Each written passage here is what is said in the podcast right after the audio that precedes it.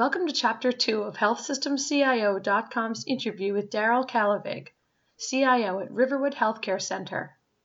In this segment, Kallevig talks about why his team opted for a Big Bang Epic go-live, both in acute and ambulatory, how they dealt with clinicians' frustrations with having to endure an E H R switch after just a few years, and the strategies they're leveraging to increase patient satisfaction and maintain a strong community presence. Health System C I O dot com podcasts are sponsored by Imprivata, the healthcare I T security company ranked number one by class for secure messaging and single sign-on. For more information, visit their website at Imprivata dot com. Did both acute and ambulatory go live at the same time? Yes. Yeah, it was a Big Bang implementation. Right. And that included our two outlying clinics, too. So all three clinics and the hospital and all of the hospital-based departments all went live at the same time. Okay. Looking back now, do you, you feel that that was the right way to go as far as going Big Bang? Uh, yes. Yes, it would have been difficult, I believe, if we did not do it all at the same time. Yeah.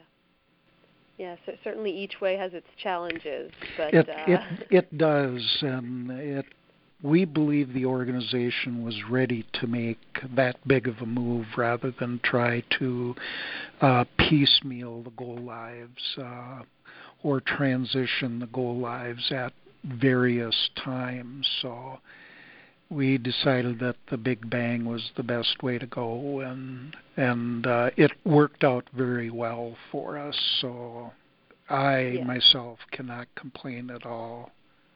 Right.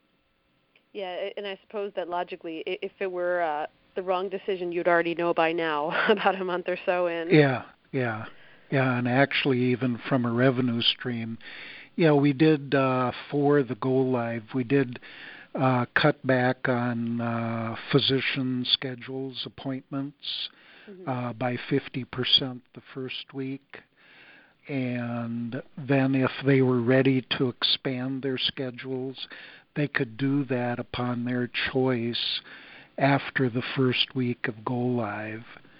Uh, many of them did that, and within three weeks we were back up to full capacity Uh, for patient appointments, and you know, essentially we were back uh, in full operational mode in three weeks. Right. From a revenue stream perspective, uh, it turned out really well too.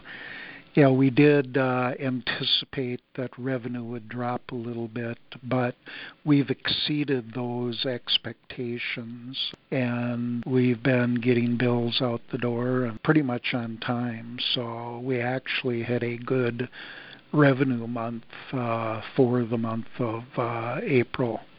Okay. And that's really kind of a telling sign, too, that uh, things did go well. Yeah.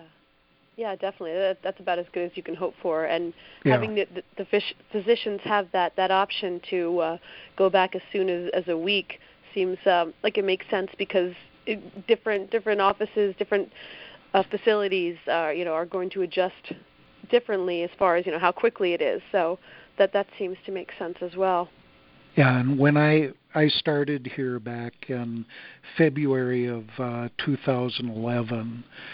They had already made the decision on an ambulatory E H R. So back in May of two thousand twelve, we implemented uh, the eClinicalWorks application on the ambulatory side, because the prior one was just a lot of frustration.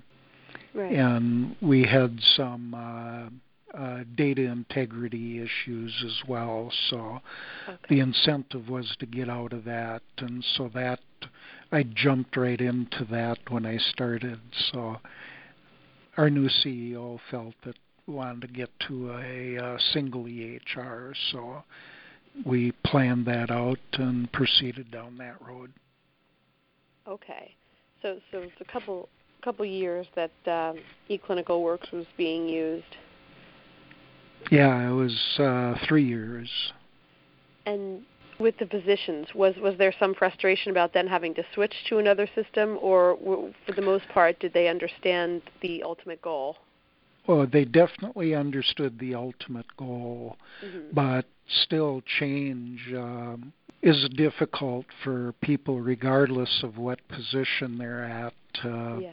So we had to go through that, and I wouldn't call it a battle, but we had to address that from, you know, even a physician perspective, because uh, it was still recent in their memory uh, in our past go live, which again went very well, uh, and it was a good application. Uh, so from an ambulatory clinic side, we did not realize a whole lot of improvements by going from eClinicalWorks to Epic, but um, you know they are they are very similar from a functionality standpoint. Uh, it's just how they do it is different. Yeah. Okay. All right. A lot going on there uh, on that side, obviously. And then um, also wanted to, to talk about the unified communication system, kind of what, what the goals were, were there, and uh, you know what, what you hoped to uh, to accomplish with this. Well, uh, unified communications, uh, actually uh, we have been doing that for a bunch of years. Revation is the solution that we use for unified communications. I think we've been in that agreement for probably seven to eight years now. You know, and we've kind of evolved through that over the course of the last few years here uh, in the way it's being used. Uh, you know, predominantly it is our call center uh, application that manages all of our calls for appointments, changes to appointments, or cancellations. Um, so we use it for patient appointments, uh, and then we've expanded its use uh, for our prescription refill nurse uh, if patients call in relation to billing questions, uh, medical record requests, or messages uh, for our physicians, so that those calls are routed to the correct person the first time that they call, and that's done using an automated attendant at the front end of the call, and then they just select uh, option one to five, depending on who they want to talk to at the time. Okay. Okay. So certainly the obvious why why there's a need for, for you know unified communications when you're talking about the, the amount of information that, that that's passed back and forth and the channels it has to go through, and um, how how is this strategy something that, that you stay on top of? You, you talked about how it's evolved. So um, is this really just kind of based on you know the, the clinicians and, and their changing needs? Uh, to a certain extent, yes, and then some from uh, patient suggestions and stuff like that. So we not only take into account internal uh, recommendations and ideas, but also those of our patients as well. Um, you know, it's pretty frustrating if you get transferred from one area to another multiple times, right, and never really reach the person you want to talk to or need to talk. And that's yeah. one of the things that we tried to accomplish with the Revation solutions. And it's it's done really a pretty good job for us.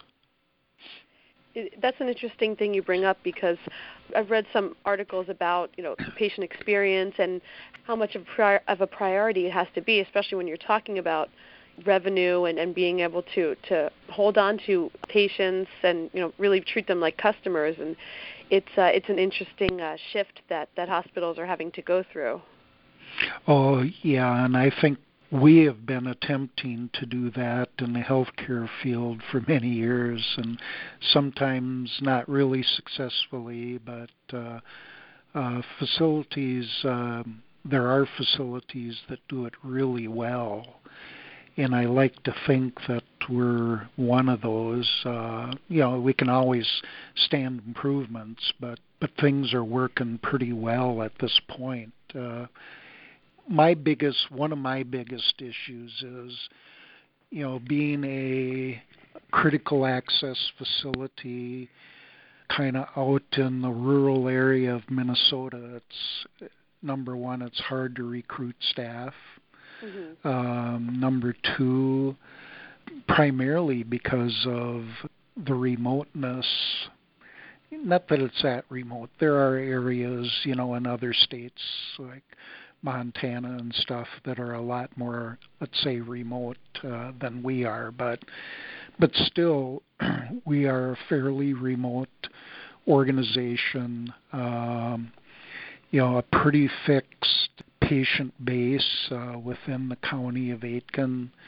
And, um, you know, so we have to kind of make sure that we're at the top of our game and trying to do things right so some of these larger systems don't come in and pull patients away from us. So we have to maintain that um, presence within the community and be leaders in the community, yeah, so that we can maintain our patient dedication or dedication to the facility from our patients. Yeah. Thank you for listening to this podcast from health system C I O dot com. To hear other podcasts, visit our website or subscribe to our account in iTunes at health system C I O dot com backslash podcast.